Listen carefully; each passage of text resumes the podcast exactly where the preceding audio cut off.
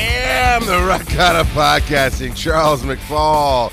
And it's been a hot minute since I have been back at, well, the podcasting table, as it were. Today I'm going to be talking about getting a seat at the table, what that really means, and what, what, yeah, you know, how it affects your life, all that stuff. So, yeah, man, that's that's what I'm going to be working on. But as you know, Facebook's not perfect, so I got to get everything set up as we do it live. I think Facebook was founded by, uh, you know, in a really funny joke if I hadn't just spaced on his name, but the guy who is famous for being on Fox News and trying to record a pre thing, and, and he's like, "Fuck it, we'll do it live."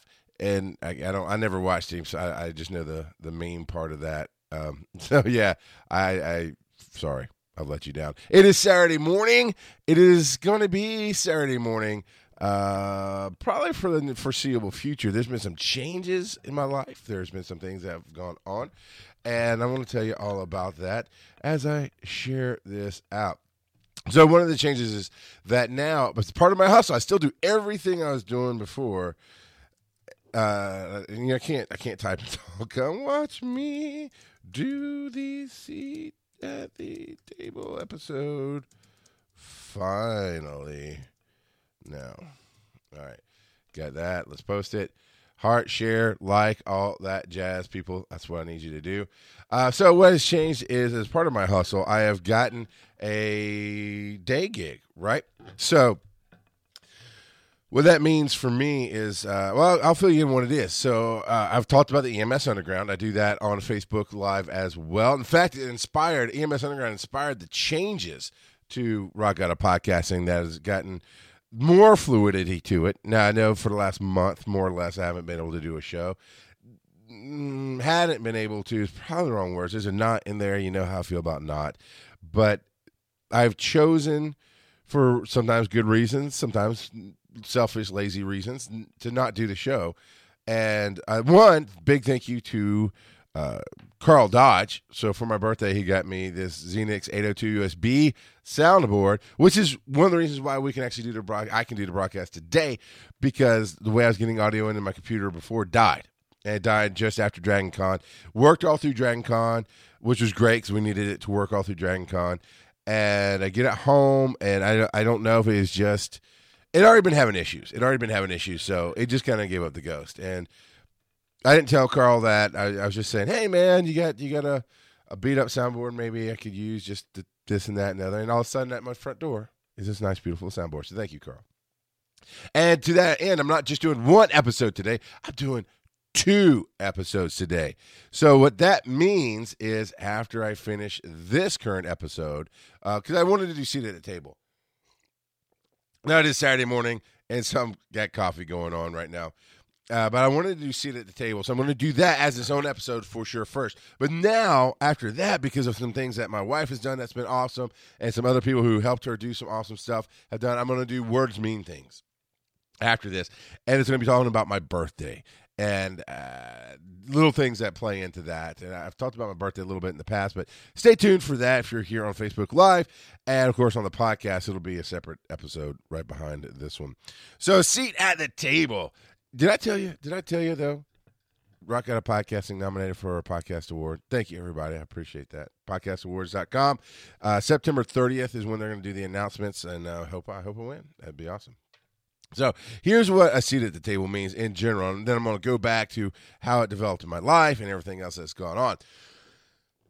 A seat at the table. The best analogy for this, right, is the holidays with the family, and you got the adult table and you got the kids table right that analogy gets played out through all kind of different ways and means of people putting other people down now you got to sit you got you're not good enough you got to sit at the kids table or you know minor leagues to the major leagues those kind of things so a seat at table for me means I belong. I deserve to be here. I am an equal and I'm bringing who I am to the table. Now, if you've listened to me for for any length of time, you know that I have an issue with self esteem. Not as much nearly anymore. It definitely has been it's definitely been toned down, to say the least. But I I eh, I've always felt like for the longest time in my life, I felt like that I didn't belong at the table, that other people were better than me, that I would never get anywhere. But at the same time, I felt like I have, I do, I am, I am worthy. I am destined for fame and, and glory and, and greatness. And that is a hard, hard path to balance because you're believing one thing, you're not worthy, but you're everything in you is telling you are worthy, but you can't prove it, right? Because you're doing stupid, unworthy things. So let's talk about the seat at the table. Let's talk about the bad things that get there. Now, you see it in kids all the time. You see it in kids. My kids specifically want to be a part of the conversation. And this for I'm going to always call it seat at the table for this particular episode, but that could be interchangeable, right? Part of the conversation, adding to it. Want to be connected. You want to be valued. You want to know that something you brought meant something to somebody. And so, kids, my kids specifically, will jump into the middle of a conversation. Well, you know, this is it, and it's just it's just ignorant, right? It's just childish. It's just young, and that's what children are. And I'm actually having an issue with my daughter, Crosby, right now because of my issues about the seat at the table, about knowing that I always made up stories to make myself feel better and seem better and be awesome. Because we watch stupid TV, right? We watch, uh, even in my day, the Disney Channel came around, and you're watching somehow these kids do this stupid crap and you can relate to them. But then all of a sudden, they're heroes and the school celebrates them because it's fucking TV and it's stupid. And it puts these false images into our minds of what connectivity should mean. And I've been trying to change that with my kids for sure. I've been trying to teach them that connectivity means being a part of somebody's life, changing somebody's life. You you the littlest thing, man, you help out a family in need in their time of need. And it is nothing to you. Let's say you had an extra room. Okay, Dragon Con. Dragon Con. I had a whole basement here. And I had a whole bunch of guys that wanted to come to Dragon Con that I wanted to be at Dragon Con. They're part of the Giant Size Team Up crew. They're my team. They're my family. I wanted them here. Well, me included, financially, it's difficult to travel to a con. Any kind of con outside of your city basically breaks down to a thousand dollars for the week weekend, if not more. You know, uh, a day trip to Chicago when I went for Pokemon Go Fest, it was roughly eight hundred bucks was the the budget that I'd come up with and that was shoestring budget was eight hundred dollars, right? So I've gone to Vegas for three or four days for a con, and it was a thousand. It's a little over a thousand dollars. So it's not necessarily the days or where you go. It just seems to break down that if you travel outside of your area, it's it's a good amount of money, uh, an amount of money that is hard to justify spending when you live every day on a shoestring budget, or when you're making ends meet but you don't have the extra there.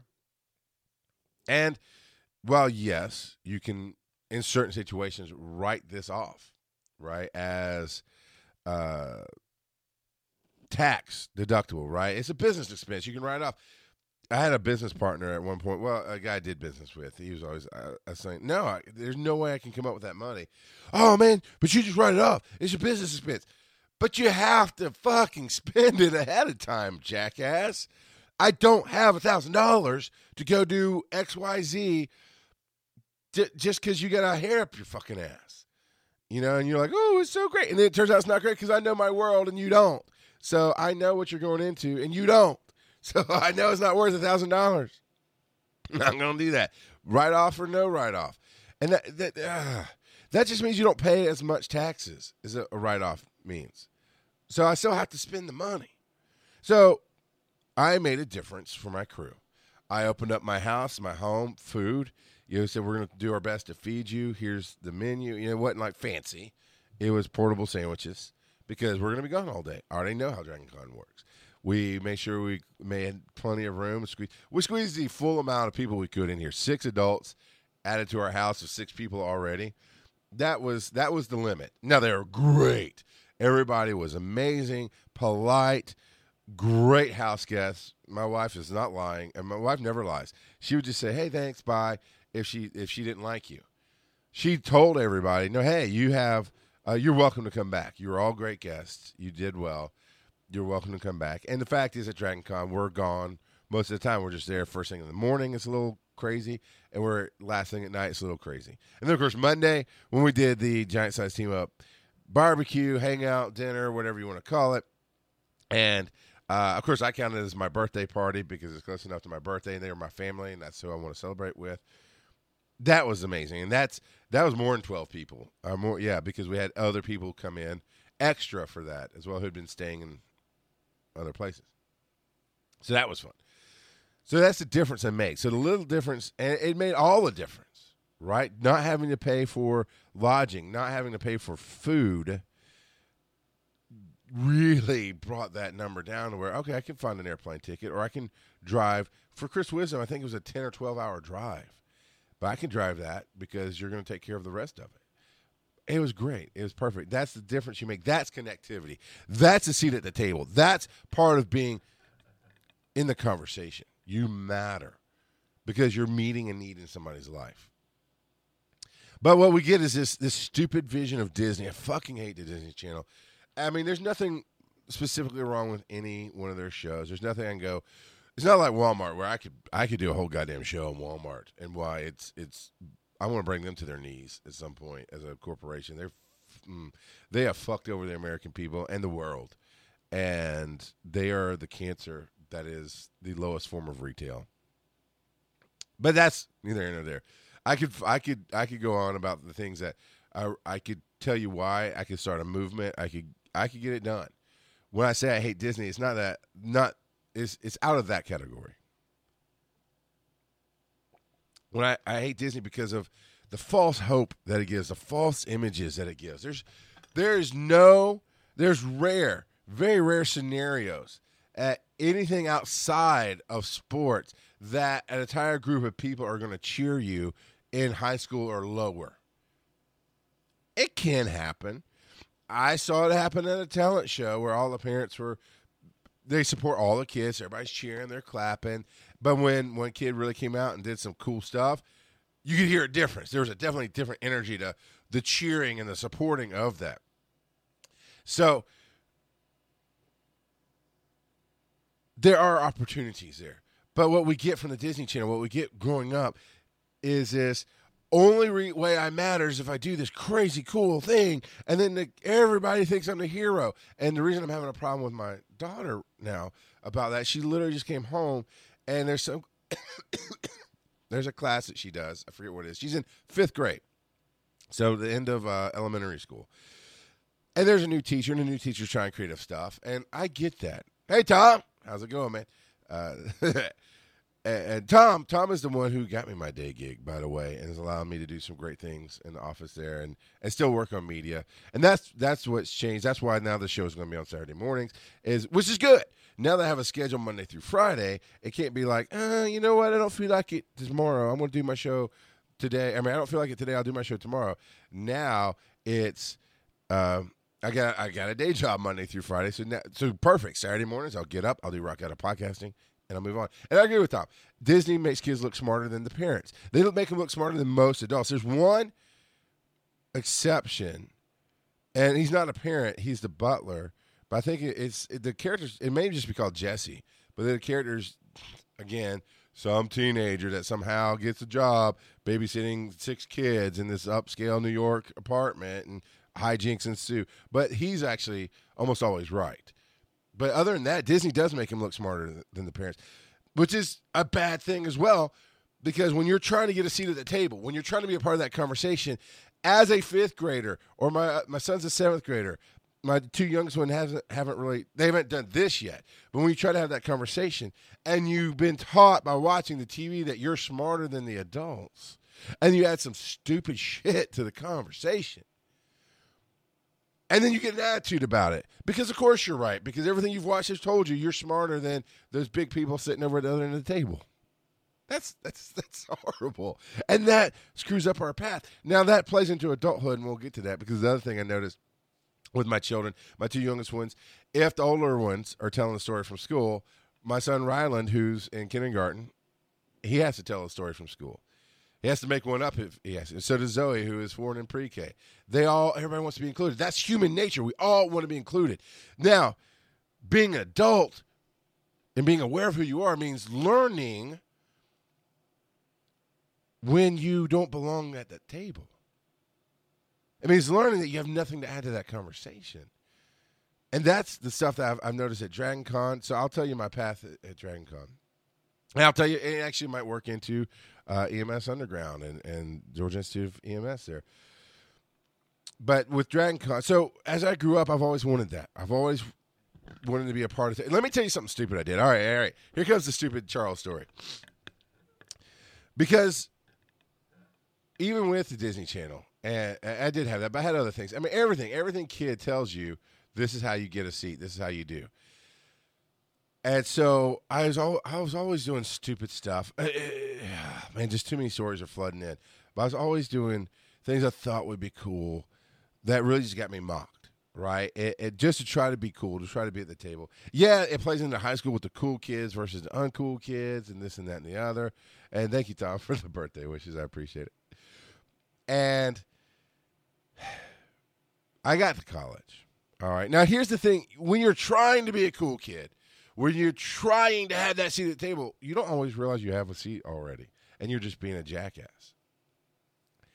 So I was the guy people wanted to be around through high school. I just couldn't really realize it because I was I was very much carrying damage and self esteem issues and not looking at the reality around me.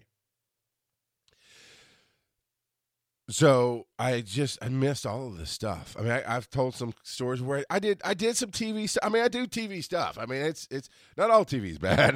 not all TV is fake. And I've done some stuff on TV, uh, uh, where, like TV. Whereas uh, the first girlfriend I ever had, I happened to swing by this girl's place, uh, not her, but her friend's place, because my buddy was hot for for this this one girl. And like, hey, we got a bunch of movies. Let's swing by and see if she'll come hang out with us. I'll hook you up, man. I'll be your wingman. It won't be awkward because it'll just be the three of us hanging out. But then you can hit on her, whatever you want to do. And this is all in high school.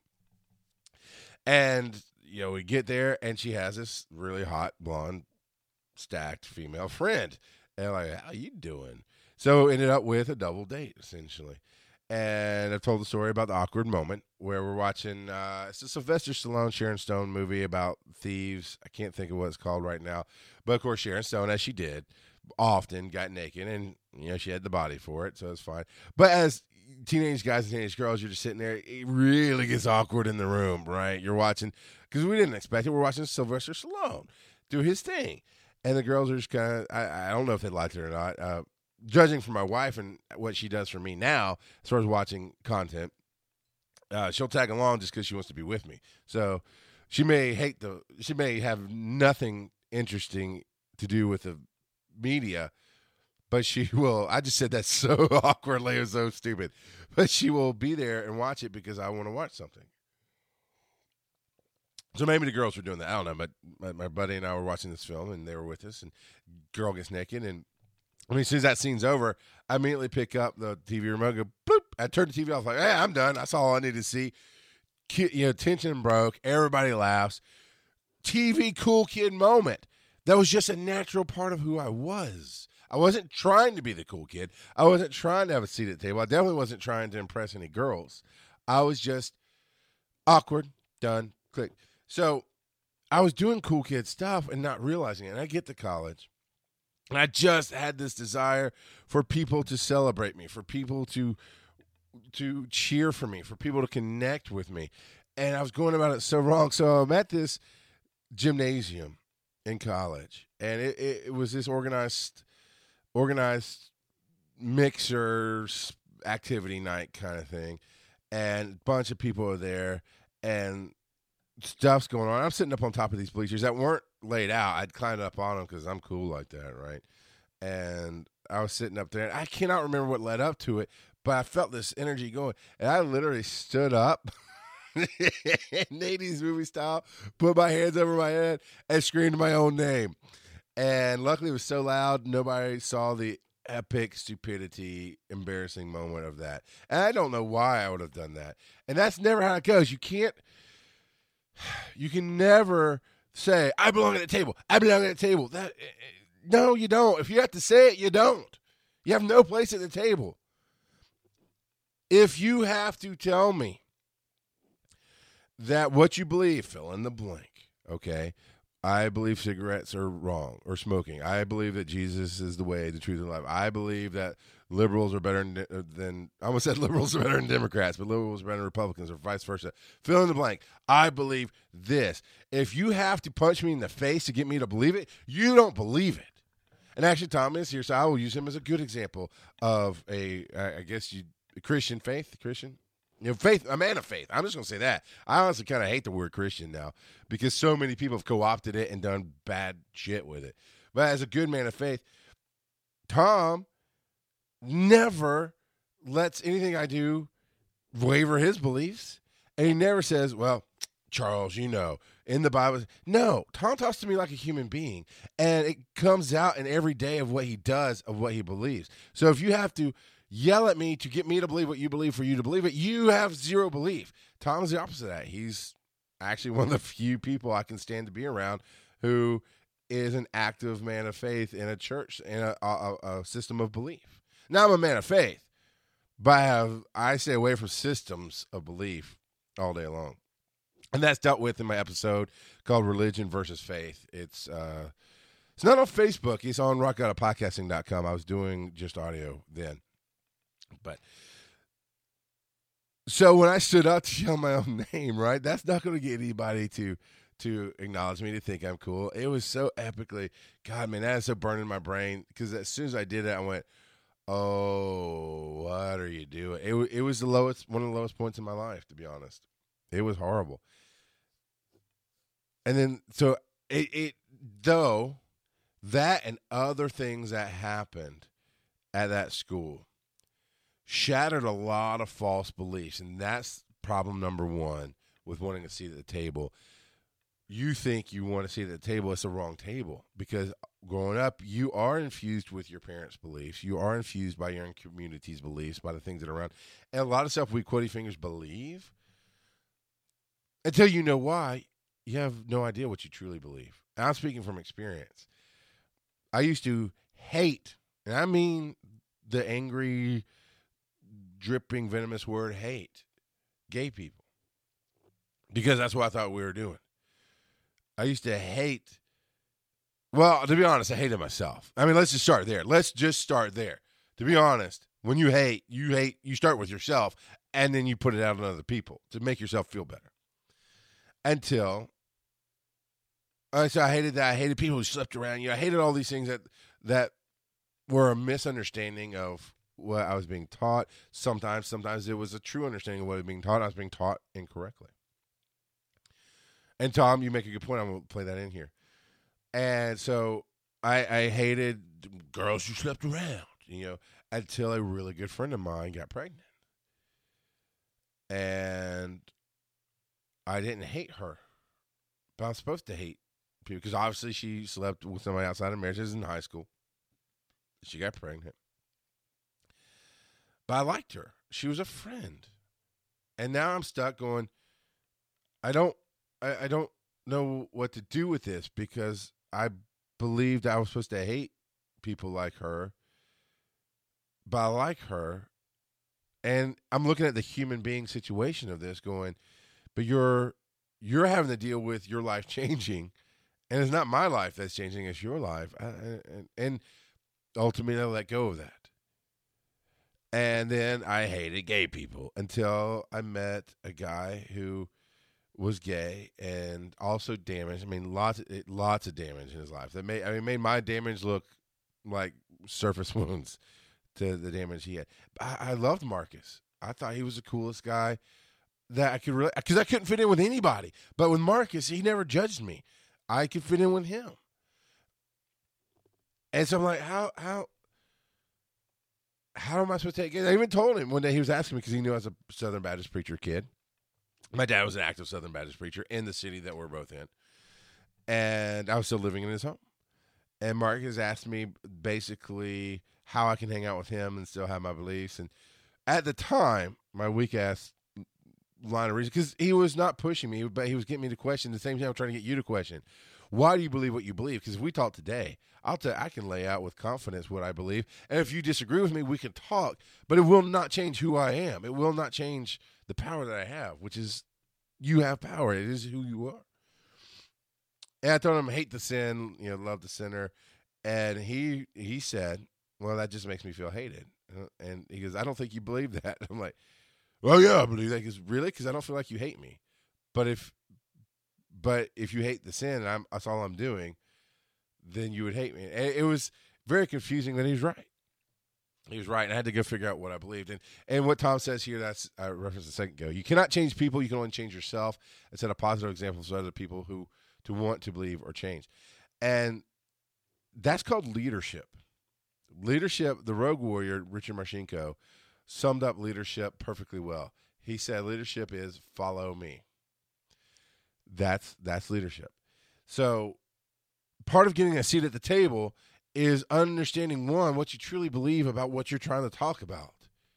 Because it, it, if you believe some crap that you haven't gone through, you believe what somebody's told you instead of figuring out for yourself what you believe, it will ring false. It will be hollow. And you can make a billion dollars on it.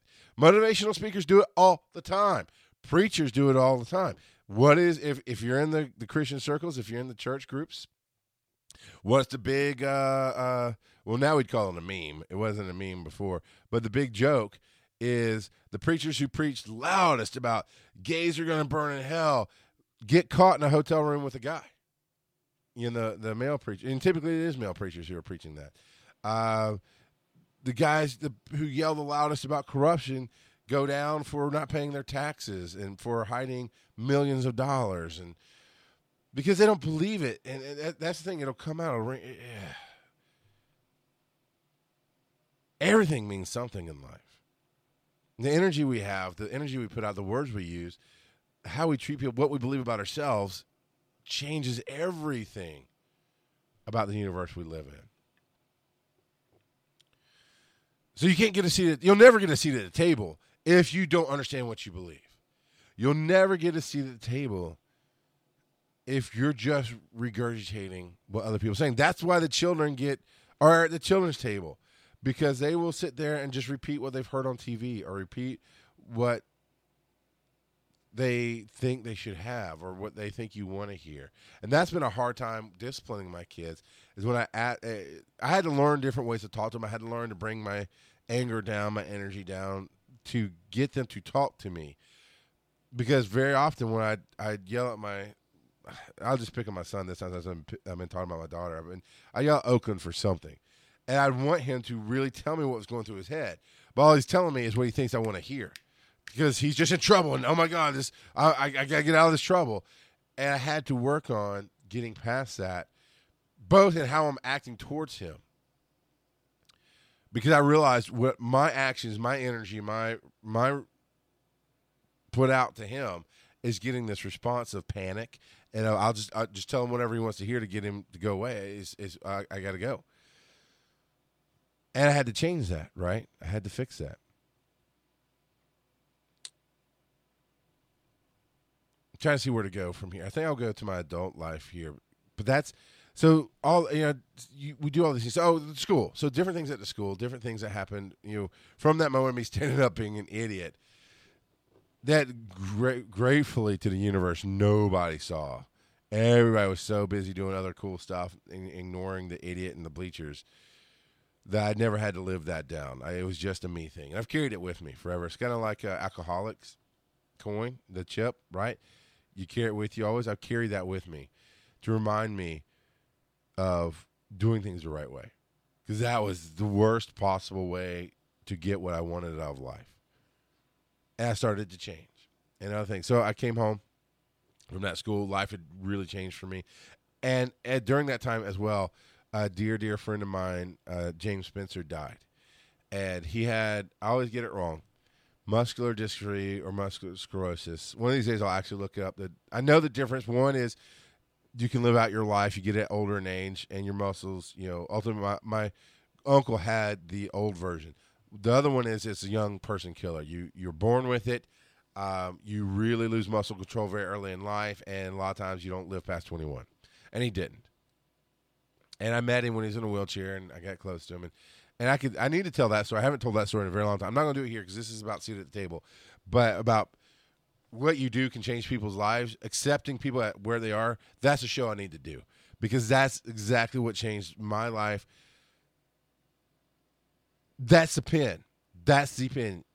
There's very rare times in my life. I've watched it on TV. Like, I've never had that TV moment of where I could go, this event changed the course of my future. I mean, I was going here, here, here, bang, and now I'm going there. Him, I can do that. That's the pin that changed from me being an idiot to me being the Rock God of podcasting. I'll talk about that on another show. But that happened during this time in life. So my life is changing. All the things I thought I believed are falling apart. Uh, just now, I'm just trying to figure out the why of everything and what's going on. So that gets me on the path of podcasting and what I've been doing there. And for the entirety of the 12 years I've been podcasting, my whole thing was without the words. I'll credit our Morning Mon for bringing the words to my life, helping others be awesome. You know, it helps if I, as a professional, turn my phone ringer off. but when podcasting, it was always, oh man, you're doing an awesome thing. How can I help you be awesome? Oh man, oh woman, even you're doing an awesome thing. How can I help you be awesome? And that is just how I built this entire career. Was I feel like I'm awesome. I definitely feel like you're awesome. All right, should I do the roast hand, Carl? I feel like you're awesome. See, that's the difference, Carl. Shark fin, no shark fin.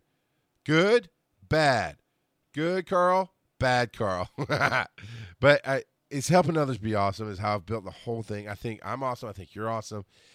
And now that's not a universal truth. I mean, if I'm trying to work with you and trying to connect with you, um, if I'm working with you, it's because I think what you're doing is an awesome thing that's going to change the universe and make the world a better place. And that's what I've built my whole entire podcasting career on. And so I've really been surprised at how well that works, how well that gets you a seat at the table. Because going in saying, oh, you know, I do this and here, let me give you a few ideas and never take. I never go, well, here's a part of an idea. And if you want the rest of it, it's behind this paywall and you can hire me as a consultant. I always thought, no, information should be shared. Guess what? Somebody who made their career as a great thing thought the exact same thing and emboldened me. And his name is Gary Vaynerchuk, and he did the book Crush It. And he's done a bunch of other things since, but he did Crush It, and that's I got that when it came out, and I'm like, that's what I've been talking about. Information is it's meant to be shared. If I'm seeing that you're doing something that I could, it's going to take you a year to figure out you're doing it wrong, but I can tell you right now, hey, here's try this, it'll go better, and I save you a year of time. Why wouldn't I do that? But so many people think the opposite. Oh no, it's my trade secrets. This is my thing. It, mm.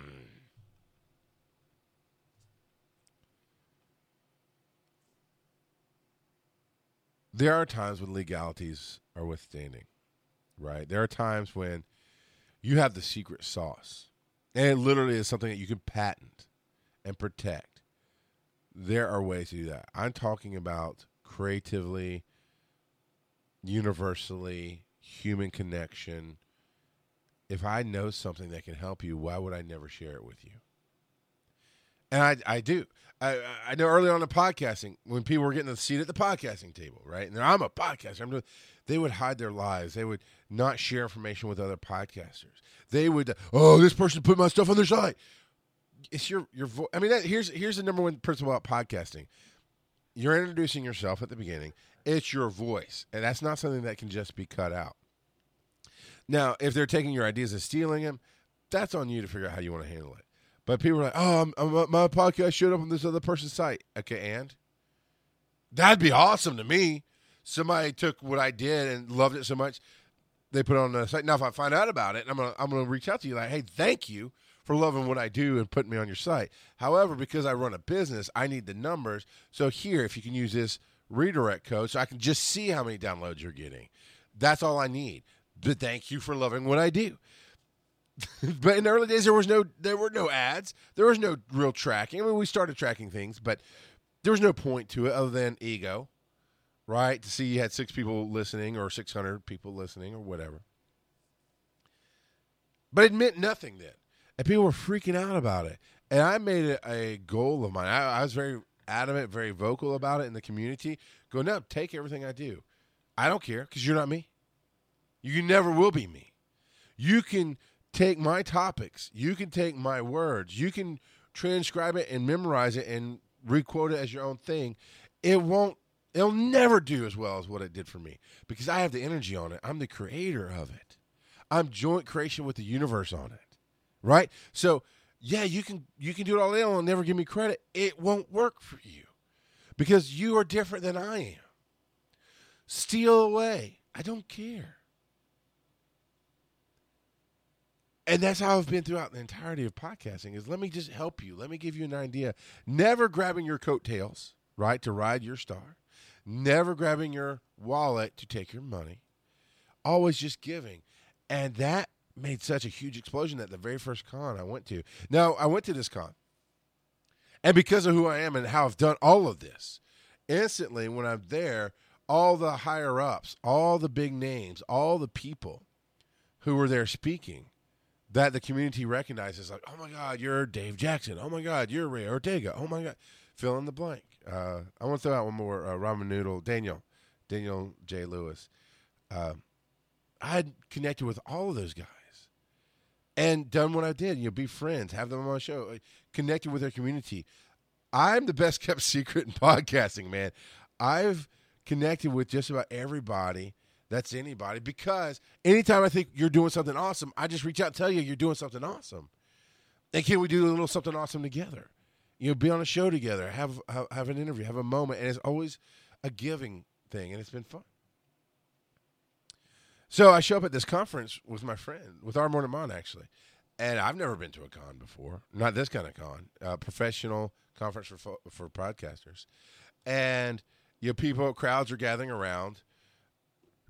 Not huge crowds, but people were gathering around the names I just told you because they recognize them because those guys have been working hard and been out in front of the media. And I'll be honest, I, I had no idea what my path should have been through podcasting. I tried a whole bunch of crap that just didn't work. Had I stayed consistent, I would have been them, but I didn't. I, I was inconsistent. But I was, my path is my path is my own right? My path was one of learning, of discovering who I am through talking, through sharing, through living the podcast. And that's not for everybody. I mean, it's it's the same as Rock God.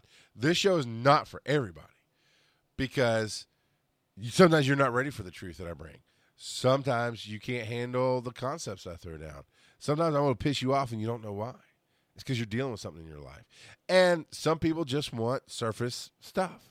Some people want to hear about pop culture. Some people want to hear about tech and the ins and outs of it. So, okay. My point is, I go to this con and four or five people or six people are, are gathering around. I remember it was it was uh, Daniel. So I went to see if we could check in uh, for the con early, and, and the desk was already closed. And Daniel was there, and he calls me out hey Charles, hey man, and we go and we do the hug thing, and you see, I'm I'm still at this point in my life thinking I'm nobody, nobody. And he gives me, you know, we, but I knew him, and he knew me, and we were friends, and we did the hug thing, and and you you look at the people's faces, going, who the hell is this guy that Daniel left us to talk to him? Same thing with Dave Jackson. He's going down the hall, and people are like, "Oh, there's Dave Jackson," and he and I connect, and we we hug and we we talk for a minute, um, and I move on. And people are in my morning at that point were like, "Holy crap! You actually know everybody." I'm like, wow, "Okay." Um, I mean, he's he's fanboying. He's fanboying because he listens to these guys, and I just never had that concept. For me, a, con- a conversation is a connection. So if I listen to you, I reach out and say, I love what you do. And if we connect, then we start talking. And I connect with just about everybody I reach out to. So, but new people who I had never met, I'm meeting them, and they are just becoming friends because of that whole let me help you be awesome. That we were both doing. Morton and I were both doing that. And and I made some interesting friends that year that I'm still friends with. And that has led to everything I've done to go into DragonCon. And I'm at DragonCon the first year, same thing. I'm actually helping somebody else be awesome by being there for them. You know, I got paid to go, or I didn't get paid. They bought my ticket to go there and do research on how that con works and what they could do better at their con and and do interviews that we could use and, and this and that and the other and, and, and spread the word about their conference. And so I do what I do. I just start adding to the conversation by asking questions. Real questions, things that I want to know or things that I have thoughts on that maybe I can't share because it's not the right venue, but here, here's a question. And I'm because I'm going to go in a different direction. And that ultimately got me to this year at Dragon Con, being on 13, 14 panels.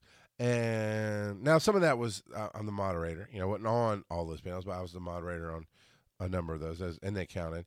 It got me. It's gotten me pro status at Dragon Con. It's got me to eh, be able to work with so many great people.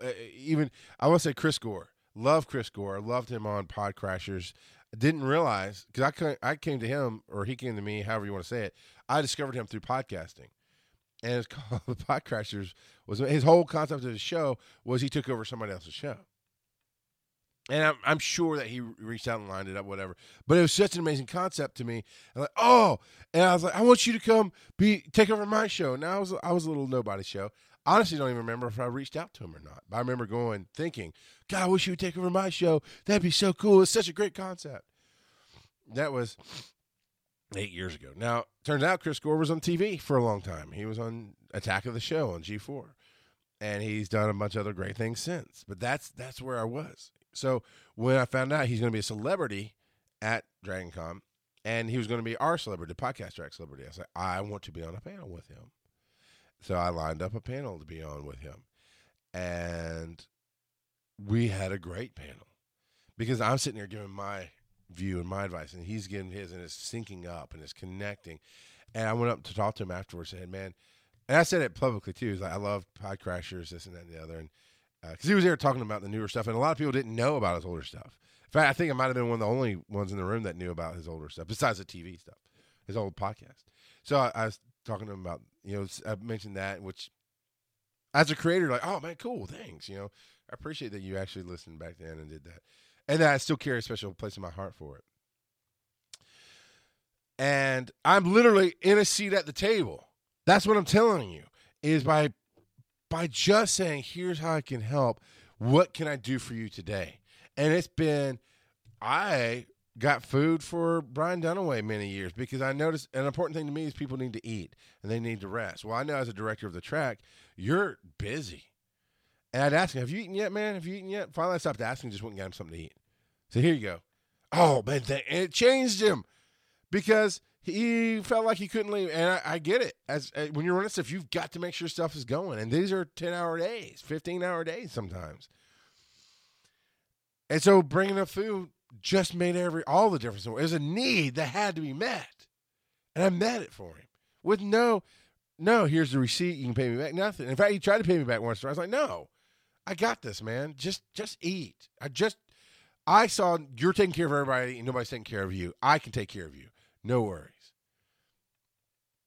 So I earned a seat not earned by working, but earned by showing who I am and going, I know who I am, this information. I got a seat at the table, man uh, the the first year I got I put in a or the first year I went, second year I put in a panel, and got the panel because they thought it was a, a crazy good idea. The next year I got three panels. One I put in, no, two I put in, I think, and one they asked me to be on. I finally got asked to do something. It was great. And then this year, you know, just being a, a huge part of what goes on with Dragon and influencing the content and, and bringing the message.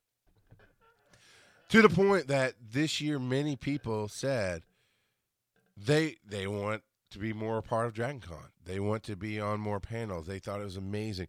And back to Chris Gore, talking to him about, man, I've always wanted to to meet you and talk with you as a podcaster to podcaster. When I saw you're going to be here, I made sure to put this panel together so that we could sit and talk, even if it's not at, with each other, there's still a lateral to the vertical, right? Even though you're putting information out, sometimes you can get an argument. Sometimes you have different opinions. That that is interesting. That breaks the lateral, right? It just goes out. But most of the time at Dragon Con, or in my case, most time when I'm at a table, I'm connecting laterally as well with my fellow panelists. And we were just building on each other's message.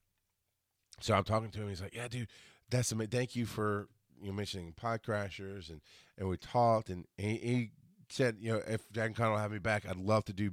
I'd love to come back. I'd love to do more of this, more working you know with you, and not with me specifically, but with the track." Um, well, I mean, he, he definitely indicated that we he had the same feelings I did. We had a great lateral there. So let's get into the final part of seat at the table because this is where this becomes important because we do this in jobs. We do kissing ass is is the worst way to do it. For men or women, sleeping your way up the ladder is the worst way to do it. Being true to who you are.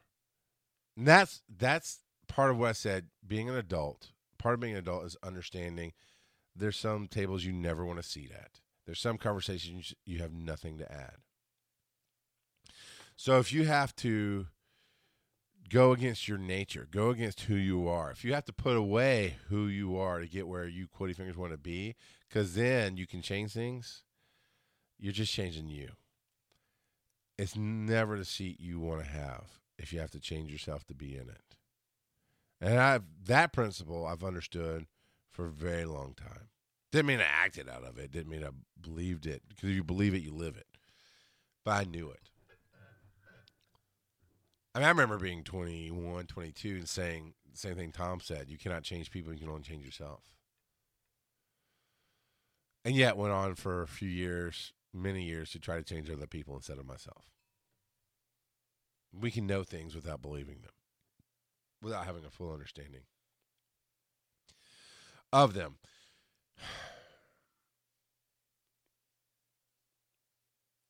So there's two principles that I've noticed in this whole entire story. You know, as I went through it, I noticed them.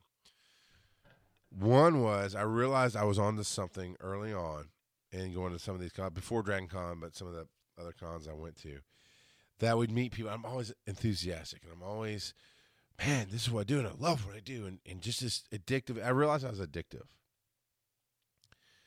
And I realized that's when I learned the hard way not everybody who wants to be a part of what you do really truly understands what you do or who you are and wants to do what you do. And we had these guys who meant well, who were cool. Uh, there are aspects to it. I, I never want them to feel like I'm calling them out. It's just a lesson I learned through them, is how I view it. It was never personal to them, it was never negative on them. It was just how I learned it. And they got all excited about what I was doing. Now I had partners in this, but I just want to keep it to me. They got all excited about what I was doing and where I was going and this and that and and hey, let's do this and hey, let's awesome, awesome. So we're I'm saying, oh, these doors might be opening because again, I had a false principle of, oh man, if just the right person sees what I'm doing, it will happen. nope. No. Because when you do what you do, when you are who you are, and you're true to that, pathways are made. Never doors are open, never big breaks. Pathways are made that just line up. And when pathways are made, that's when your life takes off. You know, uh, the saying is most most overnight sensations are 10 years in the making. Sometimes they're a lifetime. I mean, if you look at Tiger Woods, lifetime in the making. Michael Jackson, lifetime in the making. Now, Tiger Woods is probably a better overnight sensation than Michael Jackson story because of the whole how he's raised and this and that. And he took the U.S. by storm, you know, in his first pro am or pro whatever he did. Well, that's because his daddy raised him for that and your life can do that as well. And that's what my life did. I mean, my, my I I imagine at some point when the rest of the world taps into who the hell I am and understands what I do? It might be this story of overnight sensation. It's like, no, I've got documented history. At this point in my history, 12 years. 2004. No. Yeah. 2004 to 14 is 10. To let's see, 15, 16. Yeah. 13. No, I just hit my 13. 13 years of podcasting. If tomorrow all of a sudden something miraculous happens and podcasting is huge in the news and I get discovered, I might be an overnight sensation because I did something special. 13 years in the making so far. But I have seats at many, many tables. The way you go about that wrong is focusing on the wrong table you want to be at, right? Um, I've had people submit uh, panel ideas for DragonCon, and I look at going, how is this even a podcast? Much less, maybe you pitched it wrong. Maybe I just didn't understand. But the idea is to watch a singular video over and over and over again to see who breaks first, him or the co host. And they wanted to do an hour long Dragon Con panel of just that. That's a hard pass, sir. No, thank you. I just I don't get the concept. I don't see why it'd be entertaining. And I can tell you, I know Dragon Con, and you obviously don't. That will never fly at Dragon Con. It would never do well. Uh, Tony's here because I just interviewed a friend of mine who was on Twin Peaks one episode, and it let her finally get a series. She was grinding for 15 years. Exactly. Exactly, Tony. And honestly, I'm going to use you as an example of how you don't get a seat at the table. Another, another way you don't get a seat at the table, Tony P. Henderson, is thinking you don't belong at the table, Tony P. Henderson. Because I went after Tony P. Henderson this year, going, no, you need you do a great show. You absolutely belong here at this table doing this thing. And he left. and he's back. But that's that's that's how you miss a seat at the table. A miss being a part of a conversation is eat well, maybe you never have a desire to be a part of the conversation. That's fine. There's been many people, and I'm not saying Tony is like that. Uh, but Tony, what I'm saying is, is when you think you have no place at that table, you'll never be at that table. And I know I went after you going, dude, you've got to be, I'm putting in a panel for you. You've got to do your show at DragonCon. You belong there. You killed it, by the way. I mean, he knows he killed it. I hope he knows he killed it. You and uh, uh, Betty and the guy who didn't talk a whole lot. uh, it's not Chris. It's, um, oh, man frick, I, am sorry I'm blanking on his name. I, I, didn't mean to even bring up the show, but uh, and you're right, Tony. It easy. It is so easy to sell yourself short, and that's something that I always I always help people with because of my whole story I've just told here for the last uh, almost hour now.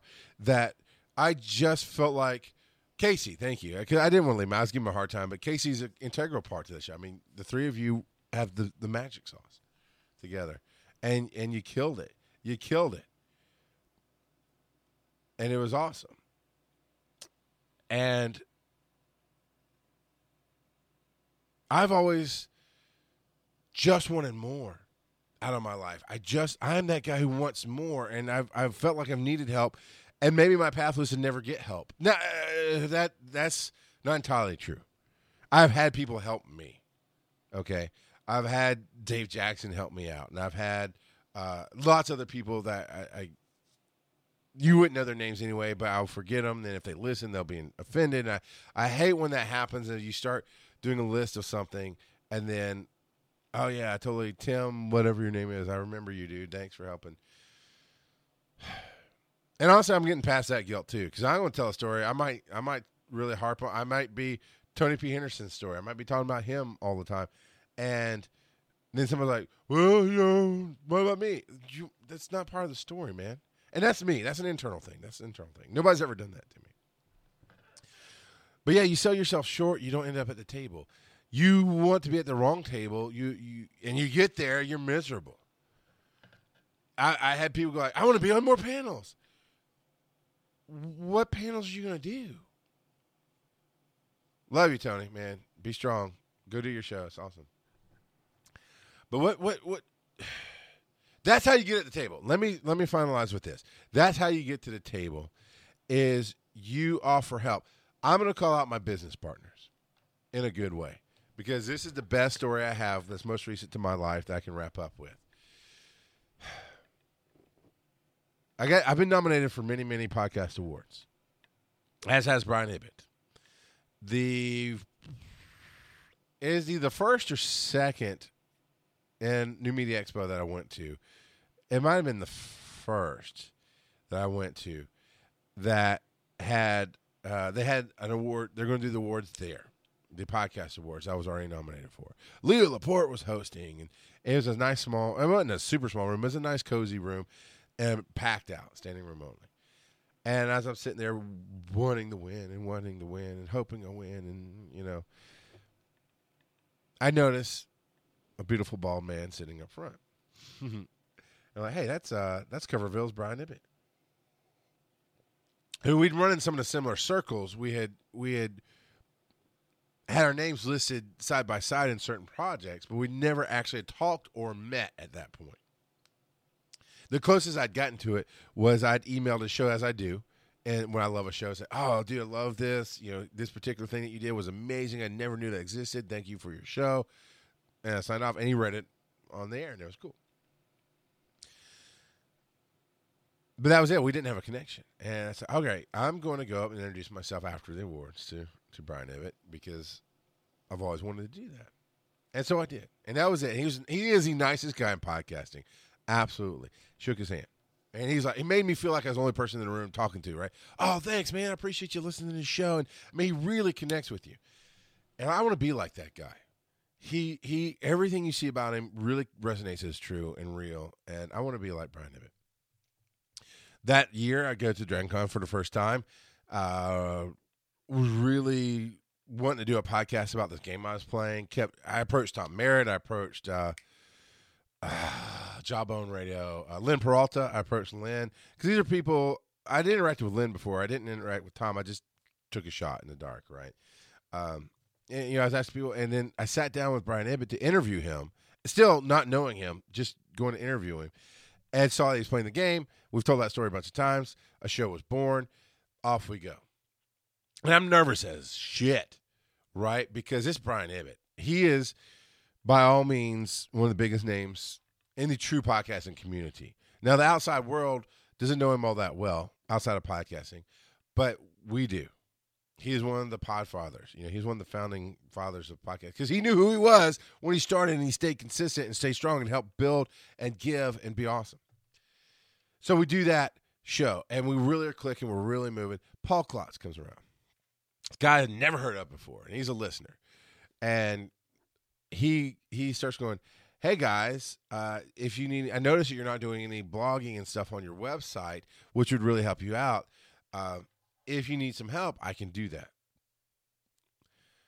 And he he he brought a couple other ideas like, you know what? That actually is something that we didn't realize we were missing. Whatever, it wasn't just a blogging, but some other stuff. Yeah, that would be helpful. You, you, we, we did an interview. We talked to him, and sure, Paul, you know, you can help out. And he's the behind the scenes guy, and he's helping. And I've told this story a bunch of times. There's a, a time when it wasn't going to be on the show, and I was just we are just going to postpone it. He goes, well, why don't you try using Paul? He seems to be a cool guy.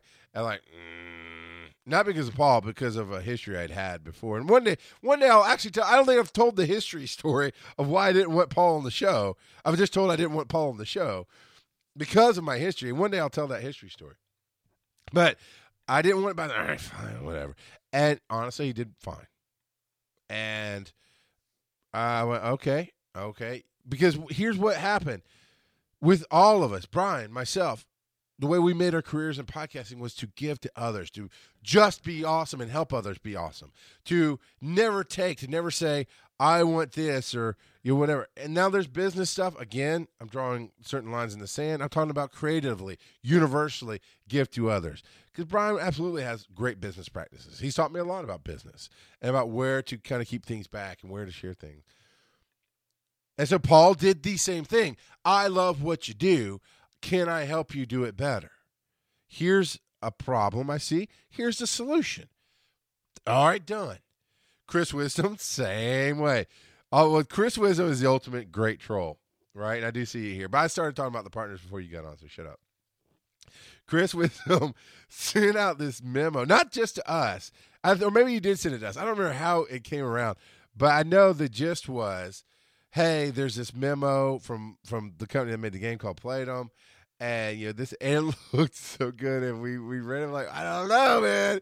I don't know. This is pretty cool. Then it turned out as a prank. It was hilarious. Then it turned out later on we figured out uh, he admitted uh while, a while later he admitted that he was the one who did it. It was great. Great. And again sense of humor plugging into what we're doing making what we're doing better. And we got to a point where we realized the game was going to end and Klotz and myself and Ibbott. Actually, I think before we got to a point where we realized the game was going to end, Chris said, "Hey, here's some bit. I don't want to throw out the business of what he said because it's not important to the story, and and he may not want it out. I don't know, but he approached us and said, "Here's a very specific way I can help." And I love what you're doing. I want. I just want to help you build what you're doing. Here's an offer. And Klotz and Ibbott and I had to think about it and go, man, that's really awesome for you to offer we don't want to hurt your feelings, but we're not ready to to be there um, as a, a show or a company.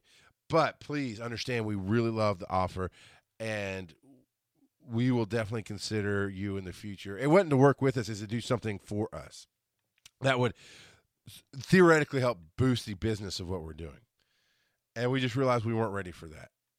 Then, I mean, he he he just kept doing that kind of thing. Chris did just kept coming in and saying, "Oh, here's this cool thing I can help you do. Here's this cool thing," and ultimately, when we decided we're going to build a company and do a network because we know the show is going to end, but we felt like Klotz, Ibbott, and I we had this magic together.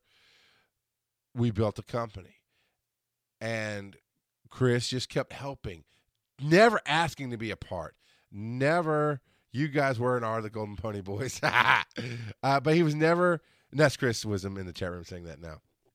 But but the seat at this table, this giant size team, this partnership that was just organic. That's key. It happened naturally. It was never an intent. I always wanted to be bigger, better, better, more. I always was going to be. I mean, I still have the vision of standing on a stadium. I mean, now I have something I can actually point to. Kevin Hart did his big movie where he sold out a huge arena.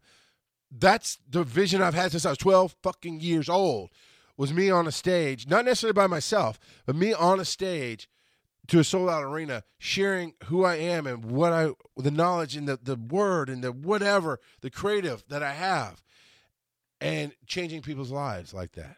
Still have that vision. But never said, okay, when I'm at you're my ride. Klotz, you're my ride. You know, it was never, it was, here, let's do this little thing. And man, this little thing works so well. And I'll be honest, after I met Ibbott, I stopped listening to all his stuff because uh, and now actually back into listening some, but because I knew I had to develop a relationship, and if I listened to how he interacted with other people, I would try to be those other people, and it would be the wrong thing to do. It would it would never be me, and if it's not me, it's the wrong thing for me to do. That's for you too. If it's not you, it's the wrong thing to do. So I stopped listening to all his other interactions because I knew it would, it would just influence me in the wrong way.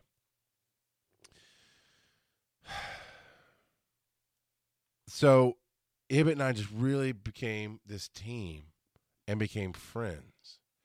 Klotz became a part of that team and we became friends and then we became partners and founded this business.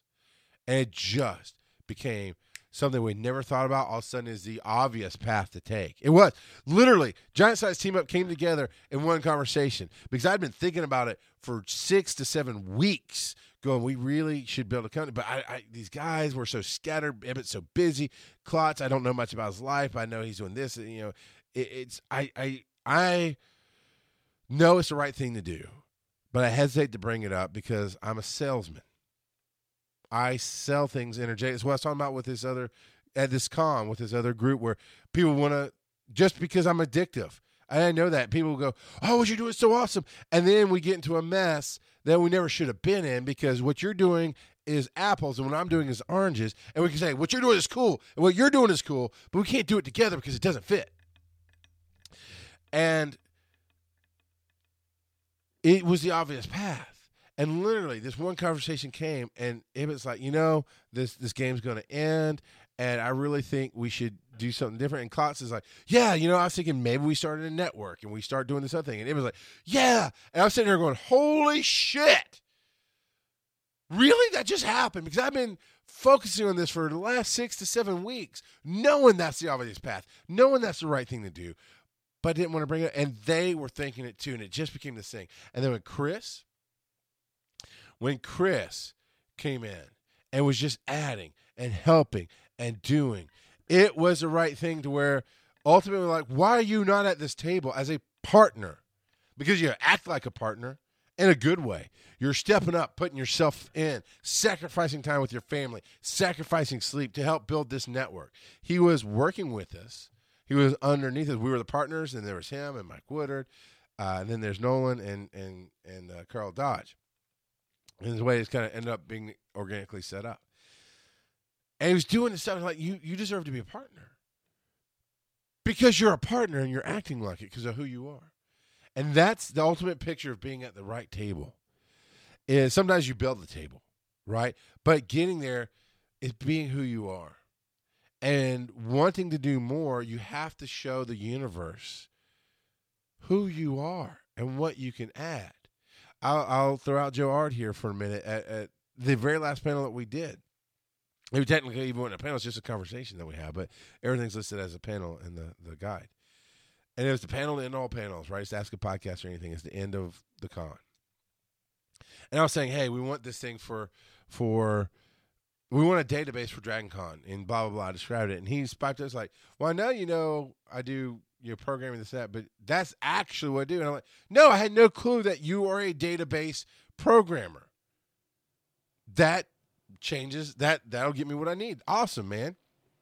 But if you don't share who you are, if you don't put it out, if you if you don't offer like he did, he said, "Hey, this is the right place, right time. This is who I am. I'm your solution." Perfect, Joe. Up until that moment, it was Joe does some programming stuff and he does Pokemon Go with me, and that's all I know about him. I mean, I know he's got family. I know some of his his church life and this and the other. But that's all I creatively know about Joe. And I knew a little bit more. So that's that's the whole idea of the seat at the table is be who you are. Know who you are. Be hungry, but be hungry for the right thing. You sell yourself short, you'll never make it. You focus on the wrong table, you'll never make it. You focus on how other people respond to you, you'll never make it you focus on who you are, it'll change everything that you do. And I'm going to do that quote here in a second, but it will get you where you want to be. And that's what I've done for the last eight years. Now, yes, I've said I've been in podcasting for 13. The first couple years, I tried to be everything to everybody. I tried to do what other people wanted. I made partnerships with people that broke because they were bad partnerships. I changed up my shift. I, I, I, shit you not. People who are still in my life who see where I am now, who believe in or are loving what I do, and they're with me. Hugh Morrison, Angie Pruitt. There was a moment where we're all working together, and they just didn't get it, and they were pushing back on me and saying that. But you know, I just and I finally I, I got mad, and because of who I was then. Now I just like no no no, I got this. Trust me because I was still unsure of my own path. But I knew I had to hold on to who I was with everything I had. And they weren't saying I was wrong. They were saying we don't understand. We can't see. You're not giving us enough to. And I finally said, you just have to trust me. You just have to trust me because I know where I'm going. I know who I am. And I'm sorry you can't see it. Either hang on for the ride or sit back and watch me go. I don't know how they took it. I know I felt bad saying it that way. But now they're still both a part of my life in a big way. And now they see all this stuff that I'm doing. It became once history was established, it became a little more obvious of where I was going. Once I learned to communicate better who I am, it became more obvious of where I'm going. Sometimes you have to go it alone before you get to the table. Because the only way you get invited to the table is by being who you are and knowing exactly what you want to do in life. So the quote that I alluded to, I'm going to end with here. The quote is, and this is something that was taught to me that I, I have changed it somewhat. I have no idea who did the original quote. I've been actually credited with my change of the quote, but honestly, I would love to find out who originally said it. But here's here's the way I say it. What you do is never who you are. But understanding who you are will change everything that you do. And that was the biggest one of the biggest changes in words in my life. Was and, and I think the original quote, quote goes, "What you do is not who you are. Uh, understanding who you are, something about what you do." Because I, I, always said changes everything you do, and like, well, that's not quite how it goes. But well, mine's better. It is. Mine's better because I took not out because fuck not. You can't not do something. What you do is not who you are. Take a not out and just read it. What you do is who you are. Okay, let's change it. What you do is never who you are. Because I've done some really dumb shit in my life. But who I was was a whole different being. And I didn't understand who I was. But learning and understanding who I am changed everything that I did. Remember, I started off the show talking about I hated gays. Now I'm one of the biggest proponents of gay marriage because I love humans.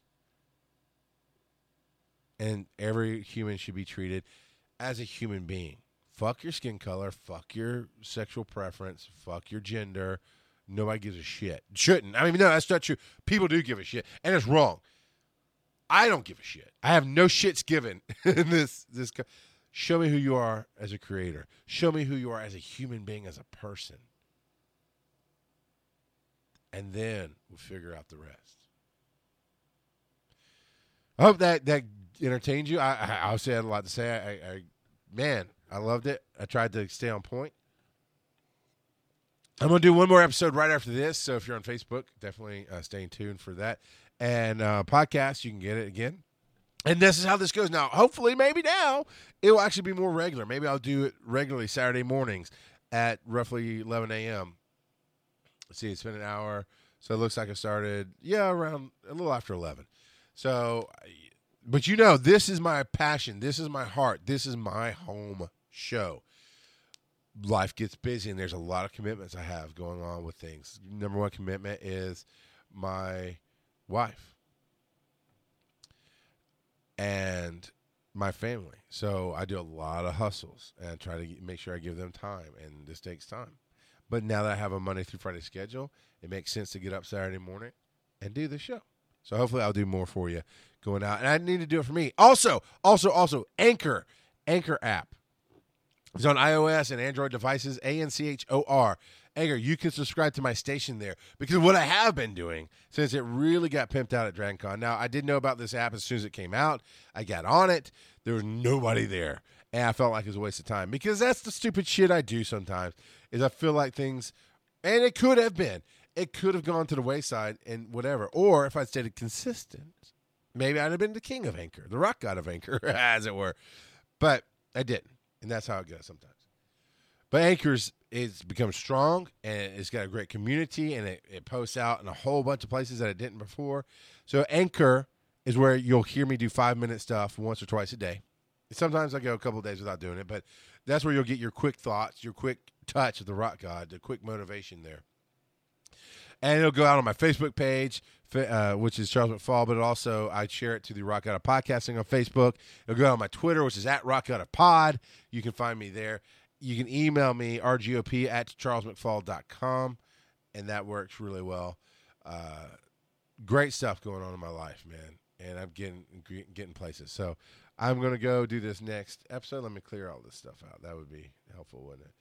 And thanks thanks for listening thanks for being a part of the conversation i always want more conversation more more more more more because interactivity is where it's at and so I'll be inspired by your stories. I'll grow from your own life and your own choices. And honestly, I'd love to hear that something I said helped you on a path or make a choice in your life. Like Laura DePuter tells me all the time, and I appreciate you, Laura, for sharing how how it's affect your life because we need those creators. All right, until next time, I'm the Right Guy Podcasting Man. Go out and love somebody because I love Brian Ibbott and Chris Wisdom and Paul Klotz and Mike Woodard and Carl Dodge. I have to go down to Nolan Overton. Those people who believe in, in what we're doing and we're building this company. And I love my wife and I love you. Let's go out and love somebody.